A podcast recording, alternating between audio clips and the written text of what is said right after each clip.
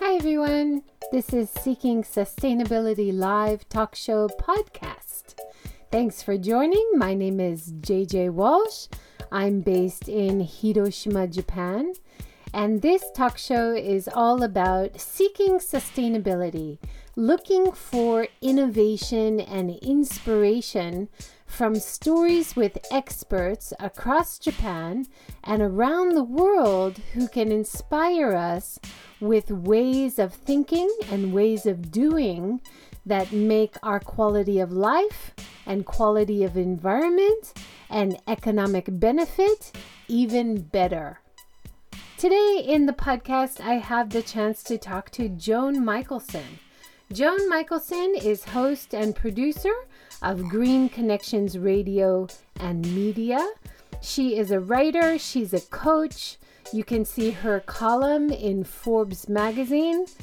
Even though Joan doesn't really focus on Japan, by listening to her podcast episode, I found so many parallels to situations that we're having in Japan in terms of environmental sustainability and diversity and inclusion and equality. So I'm really excited to talk to Joan here.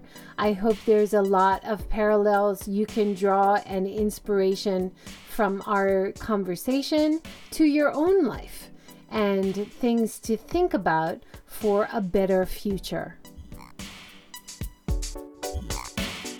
Podcaster, which inspires us all of Green Connections Radio. Thank you so much, Joan, for joining. Oh, it's my pleasure, JJ. I was thrilled to get your note. It's, it's my honor.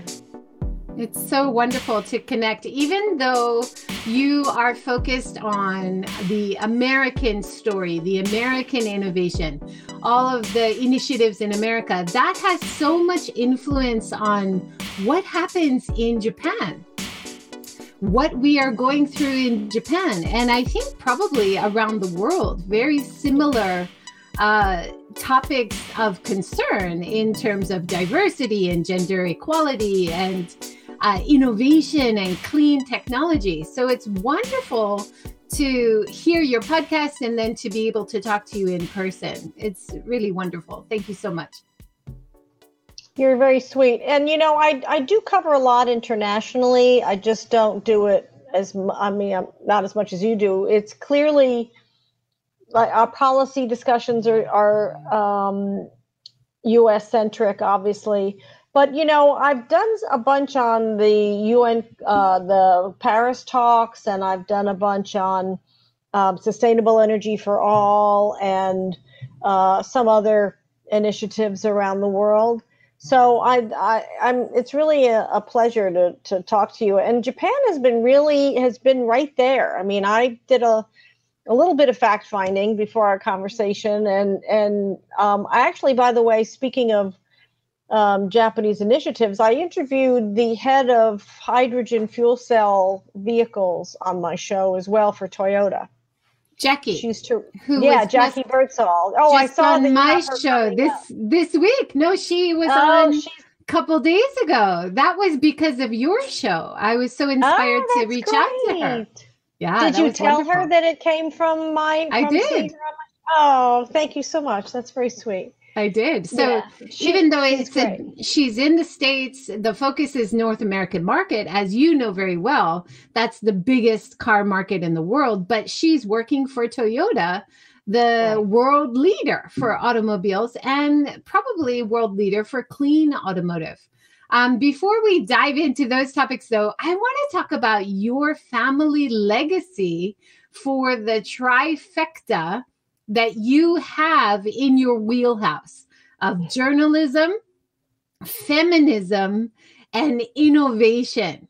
I was fascinated to find out that your ancestor is Albert Michelson, the physics Nobel Prize winner, Charles Michelson, the newspaper uh, communications director for FDR, and Miriam Michelson, a leader in feminism. She interviewed Susan B. Anthony.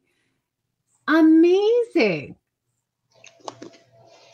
Yeah, so you, you, know, when when I found out about Miriam, I felt like I belonged in the family. Um, but Albert was, and I think you'll appreciate this. My favorite quote from from Albert Michelson is, "My greatest inspiration is a challenge to attempt the impossible." I love that. And I think that's what we're all doing in the in creating a whole new economy that is focused on protecting the planet. Yeah, for sure. But those those are your three skill sets that they were all siblings, is that right? Correct. There yeah, and they there were seven siblings total and that that was 3 of them. Wow. Albert was the oldest and Miriam was the youngest and Charles was in the middle what an amazing legacy of of innovators and thinkers thought leaders that you come from. And you uh, said in an interview as well you feel like you were born into the kind of career that you chose. Is that right? Yeah it's a funny thing because my i'm a native new york city girl. I live in the washington d.c area now but i was born in in new york city. And my dad had an ad agency when I was a kid in New York, and I'm the youngest. And so he would literally pull um, copy out of the typewriter and hand it to the closest warm body he could find and say, read this out loud to me. So I would guess that I probably, the first thing I read out loud was probably my father's radio copy and or advertising copy and that and my mother read it when I was pregnant, when she was pregnant with me. So I make jokes that I've been reading and writing copy since pre-birth. I love that. Um, you you claim uh, during your career you've had some big shifts, and one of the biggest shifts that you had was going to work for the car industry. Uh, can you tell us a little bit about that story? That's amazing. Yeah, and it's a it's actually a really good example of what the new economy needs and and why it needs women in particular. Um, I had spent the previous many years of my career in management consulting, working for Deloitte, American Express, etc., and being a road warrior and all of that. And about 15 years ago, I was recruited by Chrysler to head up their communications and co head their sales and marketing. I did not own a car. I'd never worked in the car business. I didn't live where they lived. I was here in DC, they were in the Midwest. And um, it came through a fluke of circumstances. And the truth is, if they had posted a job and I had applied, they'd never know my name because the way that the applicant tracking systems and the recruiting in this country, and I, imagine it's similar in Japan, is it's all automated and they look for keywords. Well, because I didn't have the word automotive in my resume or any material, if I had applied, they wouldn't, they wouldn't, you know, they wouldn't even know me.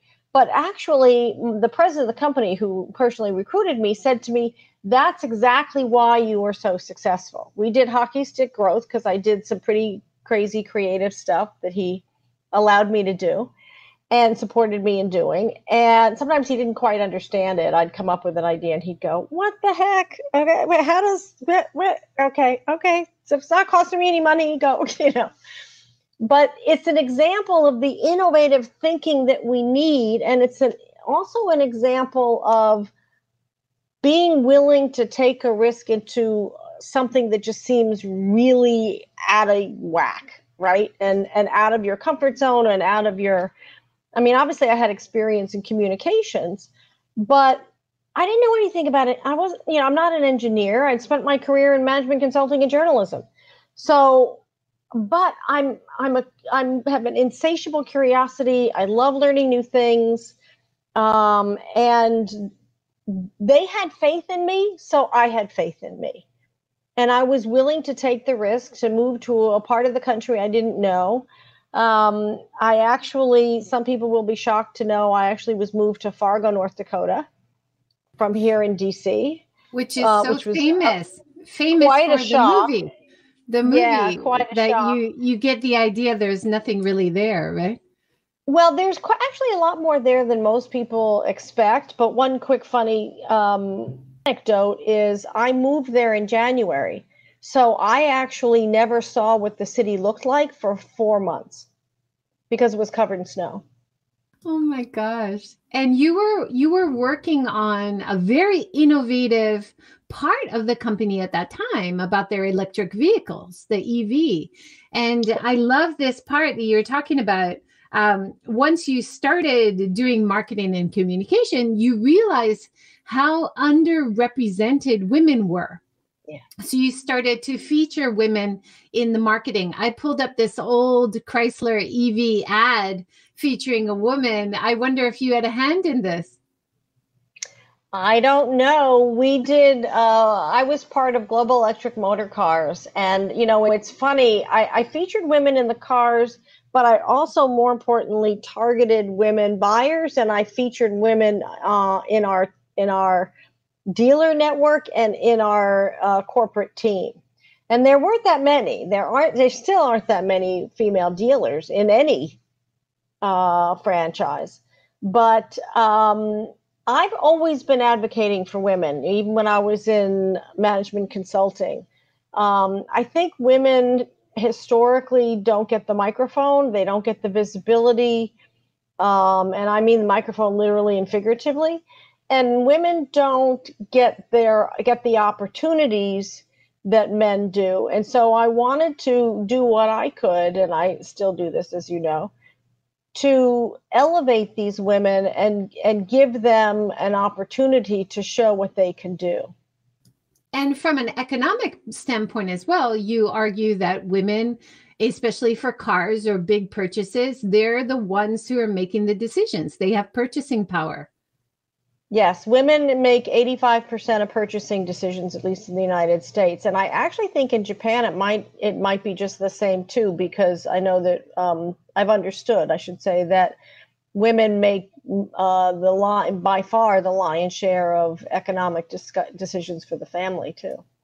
They the salary even if the woman's not working the salary comes to the family account which is usually managed by the woman. Yeah the house the housewife even has a lot of decision making power for the family wealth or the family savings. Yeah it's amazing so um, during that time were you did you transition from the car industry back into journalism what happened next what was your next step well, Chrysler blew up and was taken over by the government, and my division was sold. And essentially, they, they really hardly kept any. First of all, they moved it to another location, or they moved the the assets. Most of the people scattered all over the place. Um, they were staying in the Midwest. I interviewed with them. I really did not want to stay in the Midwest again, to be honest. So I came back to DC and I was doing journalism and public speaking and some consulting. And somebody came up to me at a conference um, and said, We'd like you to do a, a radio show on our network. And I had been thinking of a show in my head anyway, and thus Green Connections Radio was born. But I decided that I was going to feature mostly women for all the reasons we were just talking about. And i actually i feature only women now. In the beginning i interviewed a handful of men and then i got pushback from my audience. Um, but as i'm fond of saying if i get barack obama or joe biden or pete buttigieg i'm interviewing them so get over it um, but i that's how green connections radio was born and i've been doing um, coaching and consulting and journalism and public speaking ever since i mean obviously in the last 18 months, the public speaking's been virtual, if at all. Yeah. I, I love this picture. I think it's from 2005. It's quite a while ago. You're interviewing someone in the military. Assistant yeah, it's actually that's not 2005. Army. That was only about four years ago. That ah, was okay. Um, yeah, that was that was literally uh, four and a half years ago. That was at the Pentagon. I'm interviewing um, Kathryn Hammack, who was the Assistant Secretary of the Army for Energy Installations and Environment. She instituted the net zero program for the United States Army, um, which is really a fascinating study, actually. And this is just kind of a quick little thing. She, one of the benefits of, um, well, I don't know if you know this, but but military installations in other countries, at least American ones, tend to be somewhat isolated from the community they're in. And the what she did though was part of the net zero program is obviously maximizing assets. And so she found that integrating more and partnering more with the community saved an enormous amount of energy and water and reduced waste. So she actually created stronger relationships with the communities where the army bases were, which had all kinds of positive effects for the economic development of the community writ large and of course the, the people on both sides in both the community and the base. That is so interesting and i think the military has such a big role in terms of moving forward in sustainability and female empowerment um, it's such a it's a microcosm of america in so many ways and american business in so many ways. I love how you're using a reusable water bottle as well. You got to walk the walk when you're talking the talk right? Yes exactly. Yes absolutely. So on your show you have such a diverse um, feature of speakers. So you have policymakers like catherine hammack here. You have uh, developers, you have artisans, you have people in clean tech. How do you find everyone? Is it just friends of friends? Um, do you search online? What's your strategy to find great speakers? Well, it varies. Essentially, JJ, I read about somebody or see somebody speak who I think is interesting and I track them down. Um, I see you have a picture of Secretary James, who's uh, immediate past Secretary of the Air Force, United States Air Force. And I read an article about her book. Uh, she wrote a book on success and careers for, and has done a lot for women in the Air Force. And obviously, the Air Force has done a great deal in climate issues. And so I just tracked her down and invited her to be on the show some of the other people, um, uh, Coco Brown, I see you have uh, in that picture. She, I heard her speak at another conference, I, uh, webinar I was on with a group I'm in. Um, Barbara Whye from Apple, uh, she was head of diversity for Intel, and I met her at a conference, and I invited her to be on the show. Um, the other JJ, JJ uh, Lee uh, makes recyclable masks. Someone came to me with her idea because I've done a lot on sustainable sustainable fashion, which is a huge problem. The whole fashion industry worldwide is extremely um, unsustainable. And they're getting a lot better. There's been a lot a big push around it, but it's it's a it's an issue. Um, so sometimes they come to me, sometimes uh, through you know a PR person. Ninety percent of the time, the PR leads I get are irrelevant. Um, but I, you know, I speak at a lot of events. I get, I just, I read about people. I have a lot of inputs. Um, I hear about somebody who I think is really cool, and I invite them to be on the show. Yeah, it's awesome. Uh, I loved to find to come across your podcast, and I was like, "Oh, this is awesome! It's all about sustainability." And then I was like, "It's all about women as well." Like I was just like dumbfounded. I can't believe I found this, and I can't believe all these amazing talk show guests that you get, and it's just it's a dream to have you know, like you talk about, there's under under representation from women in so many of these fields but to be able to find such a diverse group of women who are in these fields as minorities but they're really making positive changes and in such diverse and interesting ways. And all their stories are so unique but yet there are similar s- threads amongst them all right Absolutely. You know, I believe, JJ, and you're an example of this too, that women are natural innovators because we historically have not had control of the budget and the authority in in uh, you know executive roles, and so we've had to find another way to solve a problem. And a lot of it is influence management. A lot of it is what I call bubble gum and rubber bands, you know, putting things together haphazardly. And so we've learned, we've developed the find another way muscle. And the find another way muscle is what drives innovation. And we, we bring things together from various places. I mean, when I was working with Chrysler, I was bringing in and triggered by ideas I used at Deloitte and American Express, even though they weren't in the car business. So, or you know, from other things, and so you you apply. We think on different levels, and so you apply things from something else in a really unique way, and women uniquely do that because we've had to.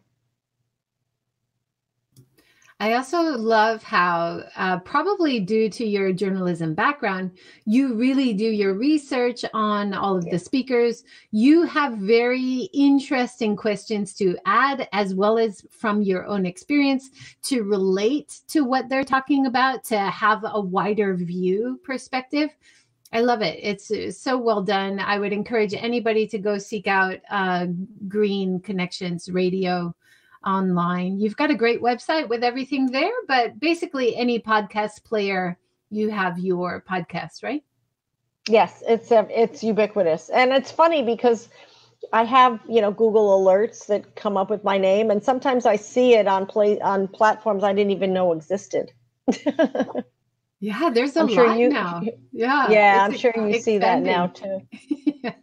uh, do you want to yeah, mention? I, I just want to I yeah. just want to ping that for a minute because I think no matter what we do, um, research is really helpful. If you're going on a job interview, if you are applying for a job, if you have um, any kind of a call with somebody, whether it's broadcast or recorded or not, it's really valuable to to get as much information and be as prepared as possible. And it's it's not it's yeah you'll impress them but you know what the real secret is jj and you know this i'm sure is you have more confidence in the conversation. You know that anything that comes up you're less likely to be caught off guard. And you you bring the person you're talking to respects the fact that you learned a little bit about their world uh, before you talk to them it's a compliment, it's a sign of respect for them as well. And it makes for a richer conversation. But it also works from the inside out because you feel much more confident in, in managing yourself in the conversation. Absolutely. And I'm sure you've had this, and I've been so happy and proud to have people say after the interview, Wow, you did your research. I had forgotten that I said that, or I had forgotten that I did that.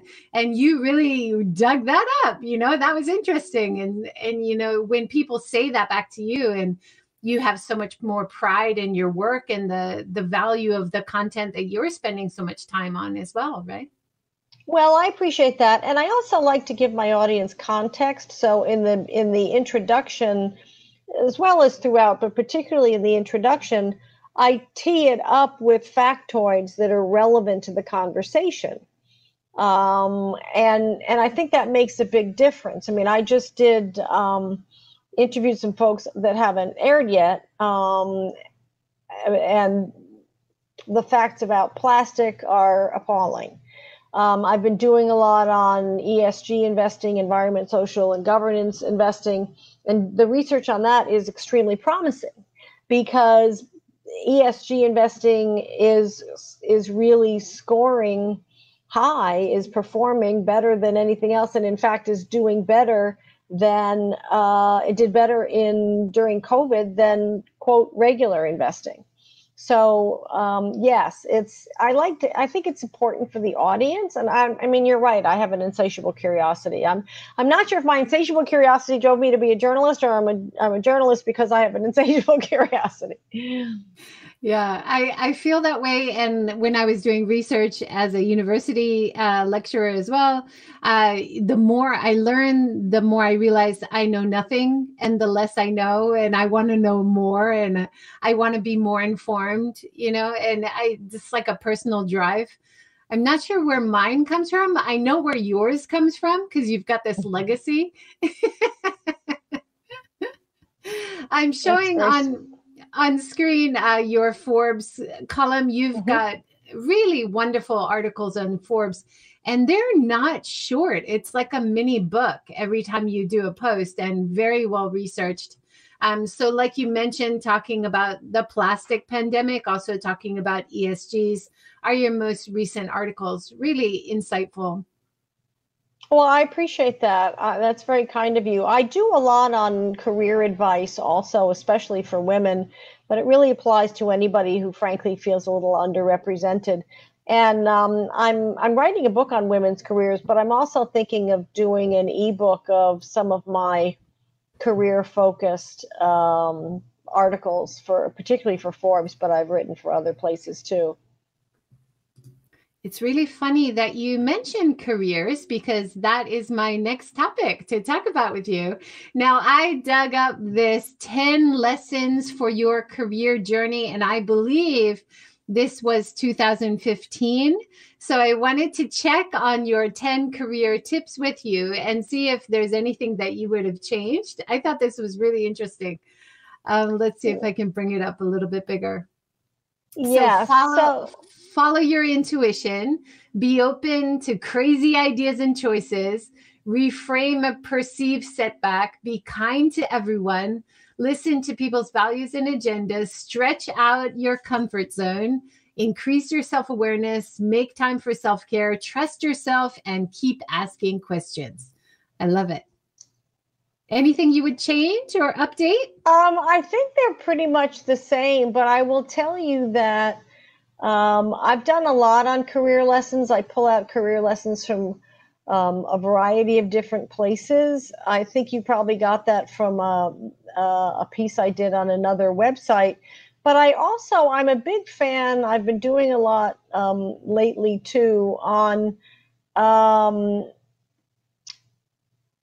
goal setting and taking a unique approach to goal setting and finding a way, doing it in a way that acknowledges what you accomplished already and using what I call the breadcrumbs from what you've accomplished already to help you um, find direction for your goals going forward. Yeah, that's the the image that I've used, and um, and I think that's really that's a really important thing to do. You know that when you when you categorize what you accomplished in the 12 months prior.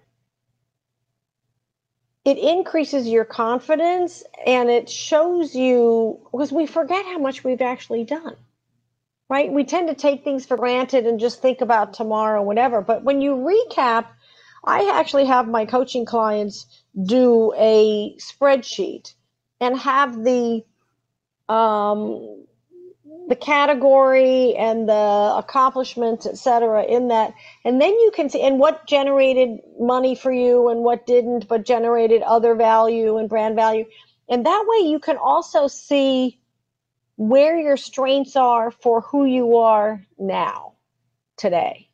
Not just because, you know, so often we look at our resumes and we just think about what we've done before. But you know my the story you, you asked me about going to chrysler is a, a great example of this. You have to look forward. Who are you now? And what i loved about going to chrysler was they tapped into who i was at that moment. And they changed my life. I mean i've been in the green economy ever since. But but when you look at what you've done just in the past 12 months especially these 12 months because they've been pretty upsetting for everybody right? Pretty weird with covid is you really say, oh, I didn't just sit around and binge watch TV every day, did I? you know, I really did get a lot of things done. And, and I've even put in things like people that I like, like you, you know, people that I met that I didn't expect to meet or groups I was in that I mean that one of the good things of COVID was everything was online and so I could attend events that I previously couldn't attend. And so there's all those people that we meet. And so I think that's really, really important. It reflects who you are now, and then it provides guideposts for your next steps and helps you tune into what is it that I liked most in the last year that I did? And what do I want to do more of? What might I want to do less of? And then you can work on if it's something that you're learning new, execution is important, right? Val- being good at what you do is important, obviously, and research, as you mentioned, plays into that. And so, how can I get better at certain things? Like I'm, I'm periodically asking my editors at Forbes to give me feedback on stories. Um, and I do some webinars with them on uh, improving our stories because I always want to learn. You know, there's just you, you always want to get be as good as you possibly can be, and the world is evolving, so there's always more to learn. And of course, in the clean, green, sustainable economy, there's it it, it moves, you know, really fast. so there's always a lot more to learn.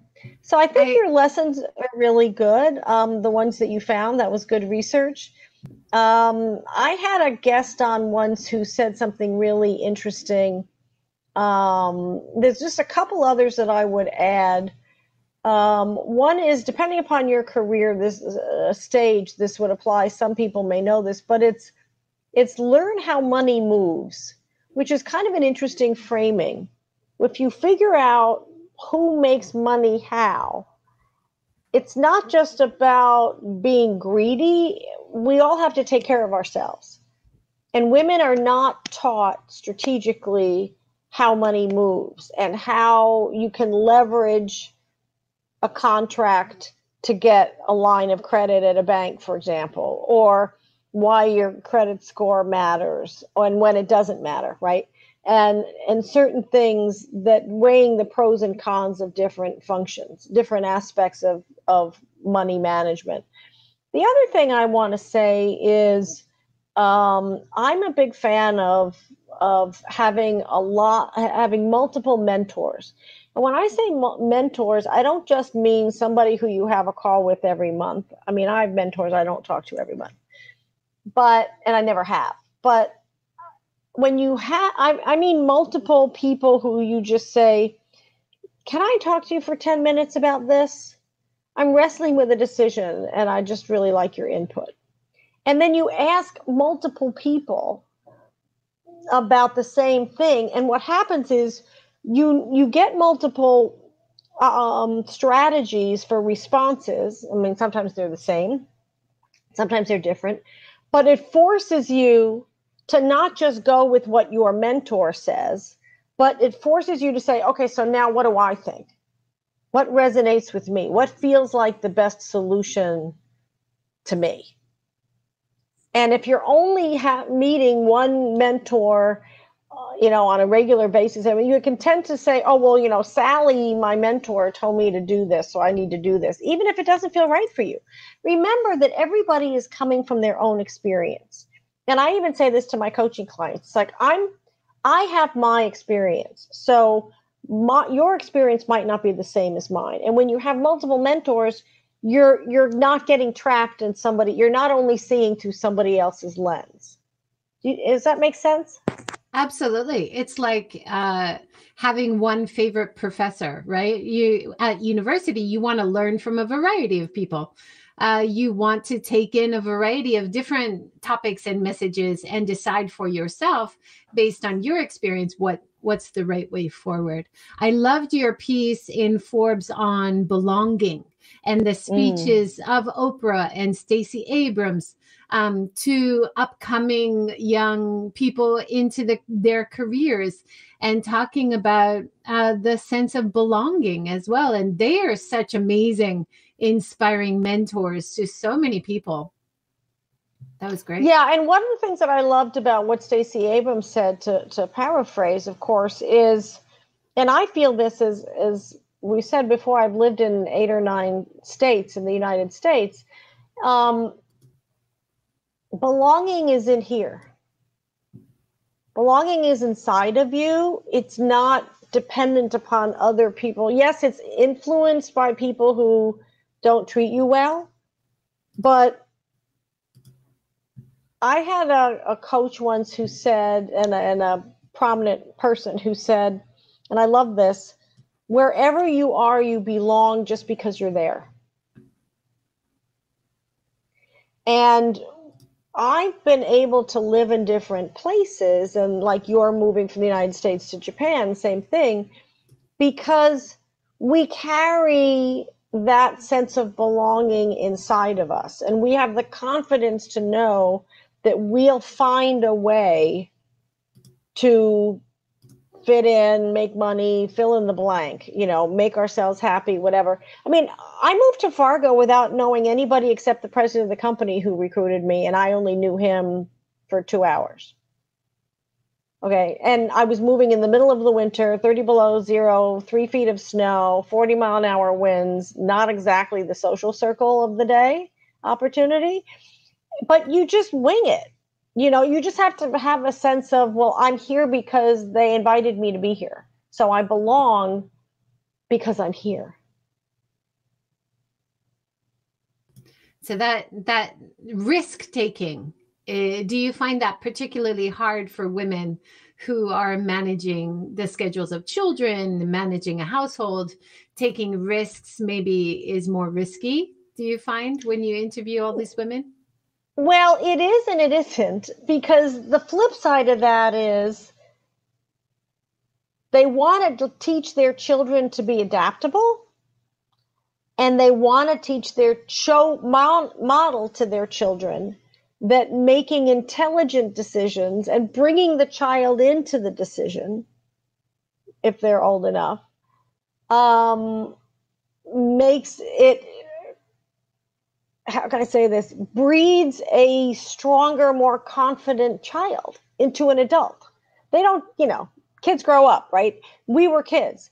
There are things that we learned as a result of our upbringing and that anybody who moved, I mean, all the people that I know who lived with military families, for example, or were moved a lot with foreign service or something, have all said to me, I like to take my kids traveling because I want them to experience, even if we don't necessarily move from place to place as often as I did as a kid, I want them to experience all these other cultures. It makes them better people. It makes them more adaptable. It makes them understand other people's values. I mean, you, people speak, they might speak English in Fargo, but they speak, have a different, have a different way of dealing with language and come from a different value system than I did in New York or even DC or California or other places I've lived. And I think that that I don't look at it. I look at it as yeah, it's a calculated risk, but I think that um, one of the big fo- one of the big uh, biases in companies is they immediately assume that a woman doesn't want to move because she has if she has small children without even asking her. I'll tell you a quick story. I interviewed Patsy Doerr, who was global head of sustainability for um, and corporate responsibility for Thomson Reuters, and she had been, I think, at Credit Credit Suisse or another bank, and she had little kids, and she would was talking to her boss, and in passing, I guess she's walking out the door. She stops and she turns around to him and she says, Please don't eliminate me from contention for an overseas job because I have small children. Okay, bye. Have a nice day. Two weeks later, he offered her a, a job in Hong Kong.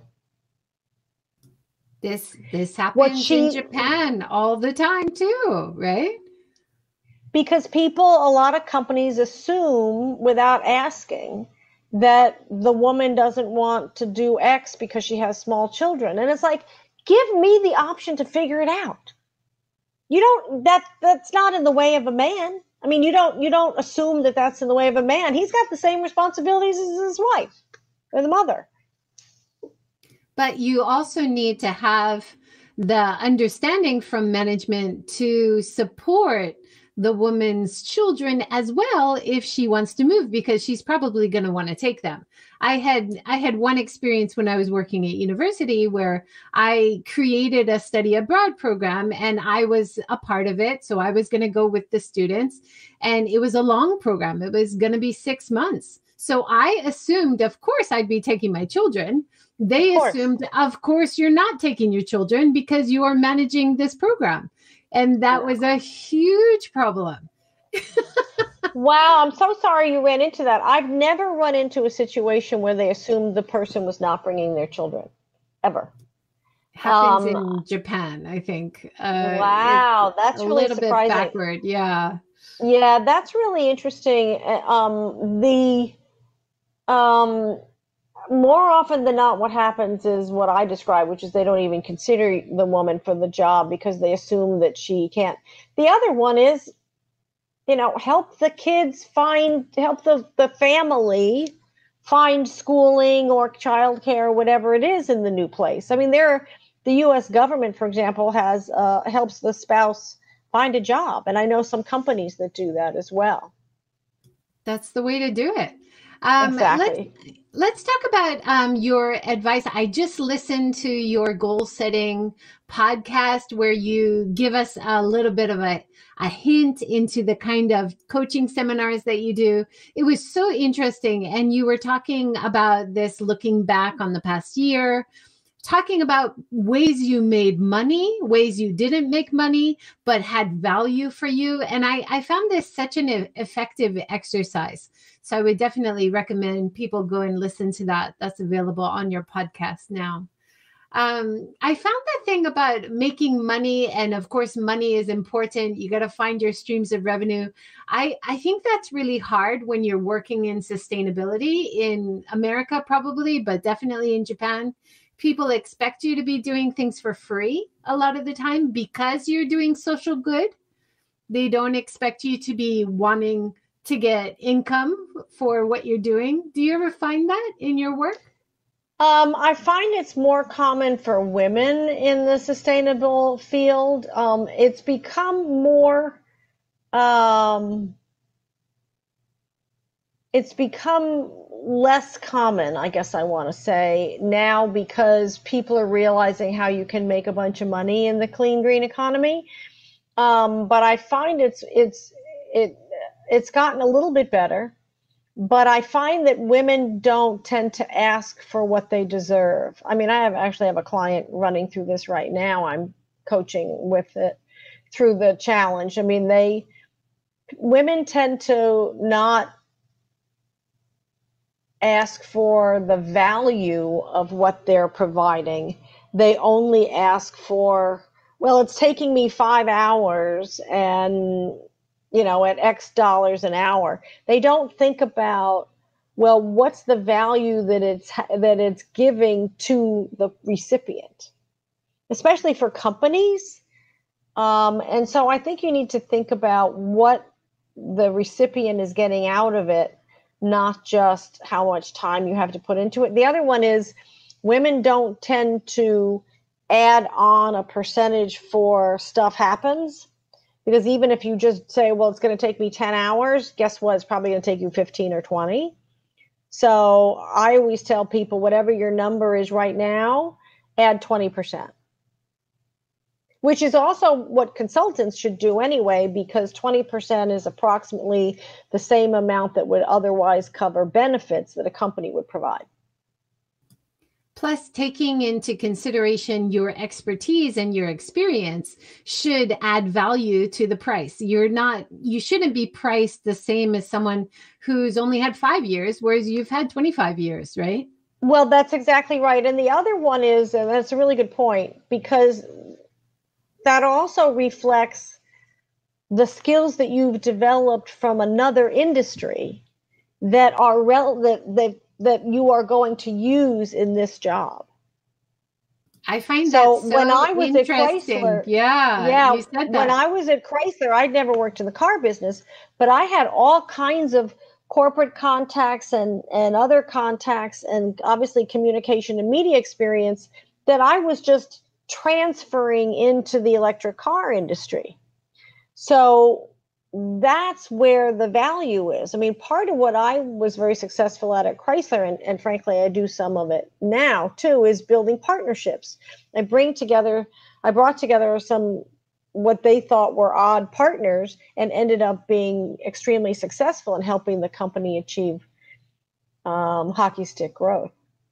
I, I love that uh, about your story getting hired by Chrysler because when you were talking to the head of the company, uh, he had so many new ideas because you were bringing new perspectives to the conversation and he realized the need for that.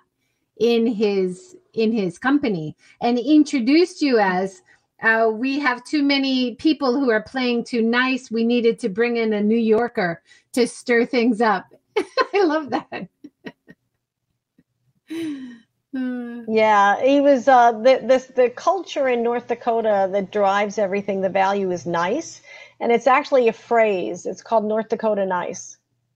So when he introduced me to the whole staff in this cavernous assembly plant, he said North Dakota Nice wasn't working, so we brought out a New Yorker, which was actually really brilliant on many levels. It said she's different, she's going to make changes, it's going to be uncomfortable, she's got my support, deal with it in a cute little pithy, funny phrase that made everybody laugh and then go, oh. so it made it and he was very supportive of a lot of my crazy ideas. Well that's that's so important to have that support um, i was watching a program the other day and they were they were trying to choose who had the best leadership qualities.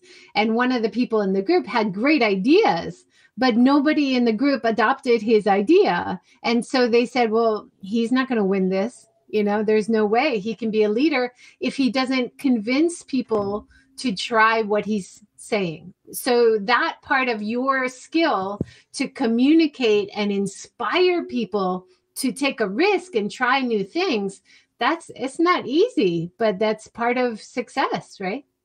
Well, it is, and it's also I think part of that is um, kind of what I said a minute ago, which is when you prepare and you you prepare in terms of research, but also in terms of frankly, to take it another place, taking care of yourself, when you feel confident, then you present your ideas better. That doesn't mean confident doesn't mean confident includes being open.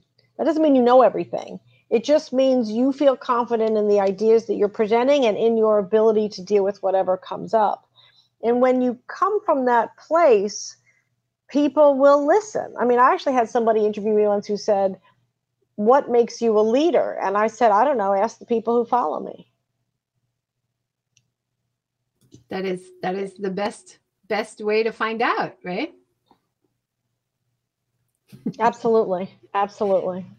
So, so let's talk a little bit about one of your recent articles about the Texas water energy crisis, because I think this is very relatable to the Japan situation about groupthink and what happens when you don't have diversity and inclusion in the people who are making policy decisions, right?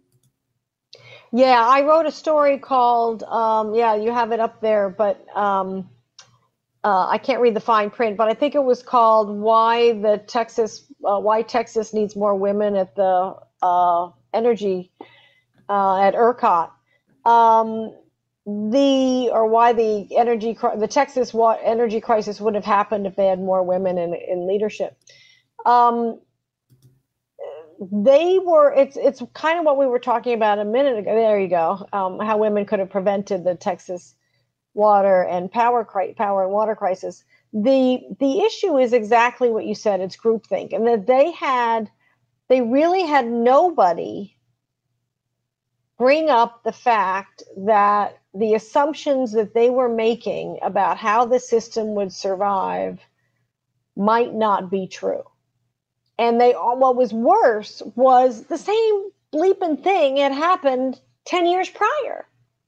And they were given plans on how and directives on how to prepare for a cold spell like this happening again.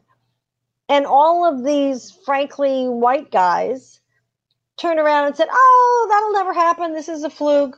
To, you know, it'll cost us money. Forget it." And look what happened. So, and frankly, it's the financial crisis in the United States in 2008. It was the same thing. I mean, the the International Monetary Fund blamed it on groupthink. Um, and there are other many other situations where where executives and leaders have said, "Oh, well, that'll never happen. That's ridiculous." Well, guess what? It did. I mean, 9/11, frankly, was an example. Um, there were many in the military who were doing practices on what would happen, a preparedness, what would happen if a plane flew into uh, the World Trade Center because it was such an icon. And the defense secretary at the time said, oh, that'll never happen and killed the program. Guess what? You know, the rest is history, right? So it really it is a testament exactly to what you just said to to the fact that you need you need and you need not just females but you need people who think differently. I mean, if you have a board that's all people who went to Harvard or Yale at the same time and took the same courses, whatever body they're in, they're going to have the same observations and the same experience. So you need people with different experiences at the table too. You need them to come from different parts of the country, different parts of the world, different parts of the economy, um, bring a diversity of experiences and honor their contribution at the time. You're not going to benefit from their ideas if you don't allow them to share their ideas and respect their ideas and take them seriously. That is absolutely true. And I, I love from this article, uh, you talk about lack of diversity, groupthink, women bringing problem solving to the table. An increase in innovation comes with diversity and better connection to community needs to better prepare for crisis and emergencies. I just thought that was so powerful and so true. Well, that was the thing. They didn't think about the impact that would happen on the actual homes. They only thought about the fa- uh, the the grid itself. They didn't think about the fact that the grid is powering the whole community, or nor did they think about down the next level of decision making, which is the fact that the energy supply affects the water supply there. And they also didn't consider the fact that they're in, they've chosen to be independent of the national grid in the United States, which meant they had no backup. There was one city who was still had still stayed on the national grid. They were up in short time. The rest of the state was a mess for 10 days. Yeah. So we have 10 more minutes. Uh, let's switch gears a little bit, make it more positive, go back to your coaching a little bit. Uh, you've got some great advice for leadership lessons and how people should be making goals and thinking about leadership in this year. So 2020, 2021, we're kind of coming out of coronavirus right now. Um, what is some of the advice you would give people? Can we touch on that a little bit? Yeah, I think a key point that I want to make is um, to think about, you know, you do your chart of accomplishments, but also think about what is the one thing I call uh, a break breakthrough goal. What is the one thing that would really catapult your career or business up a whole bunch of levels? You know so and it, it and it may be it may seem crazy and oh i'm not going to bother thinking about that. Don't worry about how you're going to get there. Just think about what it would be. So it might be writing a book. It might be being hired to speak you know for me at a conference in japan or somewhere else right? Being it might be um, getting funding for for a new business idea that you have that isn't even you haven't done anything with yet. Um, it might be writing a novel, getting your novel that you wrote as a kid made into a movie. I mean, it can be completely quote crazy, but think about a breakthrough goal that really would serve you in the next couple of years. Doesn't have to be tomorrow, but would serve you in the next couple of years anyway, or three. And then think about what are a couple of things that you can do now to get there. So it might be being becoming CEO of the company you work for. Okay, so what does your CEO need to know how to do and what do you not know yet? You can take classes in that. Who do you need to know in order to get the experience and the other jobs you might need in the company to build up there. One of the things I like to do with my coaching clients is say, okay, so if you want this job, who has had that job and what's their bio? How did their career prepare them for that job? And who did they know that supported them in getting that job? And then you say, okay, so what can I do to kind of mirror that in my own way? And what skills do I have, maybe even that they don't have or didn't have at my stage? And how can I build on those and how can I showcase those?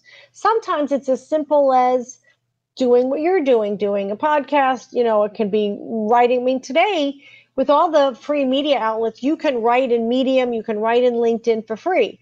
You don't have to be hired as a reporter to write your thoughts. But keep in mind that it's public, that everybody's going to read it. Proofread, do your research, you know, write it as if you're writing it for the the New York Times or the Japan Times or whatever your your high standard is, right?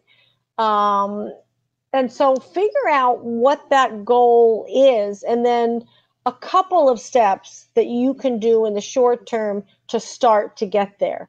That does a lot of things. It can catapult your career, obviously, or your business, but it also uh, it it helps you think out of the box. It helps you think of the possible. You know, as uh, my, as I said before, my great great uncle had this great quote: "My greatest inspiration is a challenge to attempt the impossible." And that's what that breakthrough goal is. It helps you figure out how you're going to attempt to achieve the impossible. And you don't have to have all the steps, but setting your mind on it and focusing on it periodically helps you get there or at least get close. You know, if you only want to get down the block, that's easy. It does take some risk. It does take building up your confidence muscles to believe that you can do that job when you get there right? That you'll know what to do and what questions to ask and what information et cetera. I mean ceos don't know how to do every job in their company. Mary barra worked in several different aspects of general motors. She's been there for 35 years. But she doesn't she can't do every job. She doesn't build a car. That doesn't mean that you have to know every job. It means you have to know the questions that you need to ask and you need to know who to ask them of to get the answers you need to make the right decision. So I think having a breakthrough goal is a really important thing that most people don't think about doing. They just like take out their old goals and then they make them whatever. But especially this year with so much that's changed, I mean the world is just like thrown a deck of cards into the air and everything fell on the floor. I mean, you know, it's it's Humpty Dumpty fell apart. And but now you can put Humpty Dump hum, the Humpty Dumpty of your life back together a little bit differently. A lot of people whose careers were thrown a curveball through COVID, whether it's losing their job or um, being furloughed or even just working from home, have decided to are really reevaluating how they want to spend their time, how they want to feel when they're working, what kind of people they want to be around. Do they want to be in an office? Are they tired of working at home? I've talked to several people who are like, I can't wait to get back to the office. Um, and so this is an opportunity to really think out of the out of your own box. And I think the breakthrough goal really pushes you there. That's awesome. That's awesome advice. And I I heard um, also in one of your podcast sessions, I think the one on on leadership and breakthrough goals, um, talking to people from across the world, and they were saying one of the great things about coronavirus was to make that possible that you would be on Zoom calls with people around the world instead of in one place, and that's certainly one of the benefits and and the only reason I started this talk show series as well is to go online and then you realize how wide your network can be. Whereas exactly. before you were just in one area right? Exactly. And the other thing i want to say is don't just think about your goals as a career thing. You have goals for for your health and fitness. You have goals for personal relationships. You have goals for professional relationships. You have goals around money and finance um, and um, and so you have goals for every aspect of your life. And that makes that you have to remember you're a whole person. It's not just your career. It's it's what makes you happy and and contribution. And can be and recreation. It's like you know i i take walks out in nature. I take walks a few times a day but i also uh, go to museums and take walks in in hiking trails and stuff because i need that n- nurturing from nature me too, especially during coronavirus and feeling isolated. I think connecting to nature is really healing as well as talking to people around the world. But you need that exercise, but you also need to connect in some way to plants and being outside. It's so important. Yeah, yeah. Mother Nature is amazing. It, it she really is. It's um. I I interviewed a woman who's in Scotland who does coaching around helping people think using nature as a decision making model how nature things happen in nature as a way to make to look at your decision making which is pretty cool pretty interesting that's really cool yeah we we had a, a woman on the series who draws trees and she takes people out to forests for workshops and they draw trees and just be around trees and other people who are arborists talking about the power, magical power of trees. I'm I'm a big believer. Organic farming, and everything. Your shirt is like a tree, also. I, I, wore this in your honor today because oh, it's Green so Connections. Yeah. yes, you're very sweet. That's really lovely. That's great. It's really I love it. It's it's it's bright and shiny. it reminded me of your logo, so I said I have to wear that today. Oh, well, thank, you're very sweet. Thank you so much, Joan. That was a wonderful talk. So many great insights and takeaways there. I think relevant, very relevant for anyone in Japan, in the US, anywhere around the world. So thank you so much for being so generous with your time and your advice. Well, thank you, JJ, for the invitation, and thank you for what you do too. I mean, it's you know, you're you're bringing a message that the, the multicultural message that really needs to resonate with people. And um, and it's important to to remember that we are you know we're all connected. No one country can solve the climate crisis. I mean that's you know we're we only have one earth and we're all in effect breathing the same air in one way or another right?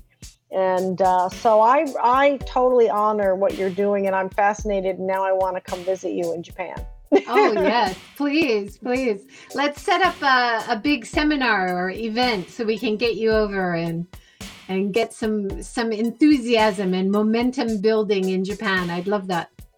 Oh that would be wonderful. I'd be delighted. That'd be great. Uh, well, thank you everybody for joining today. Thank you so much, Joan. Um, that is the last talk for this week. Next week, we're starting on Tuesday with some more great talks. So I'll put up the schedule soon. Thank you so much, everyone. Have a great day. Take care. Thank you, Joan. You're welcome. Thank you so much. Talk to you soon, JJ.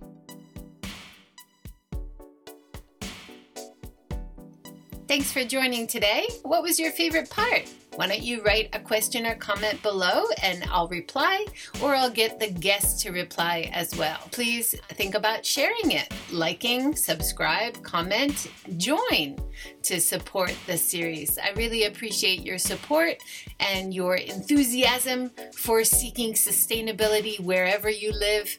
And I really hope that this talk show series can give you new ideas, new insights about innovation and different topics which are connected in some way to creating a better quality of life for people, better quality of environment, and getting enough income and still supporting the economy. I always appreciate the comments and questions, so if you have anything to say, make sure you write it below. I'd love to hear from you. Have a great day. Take care.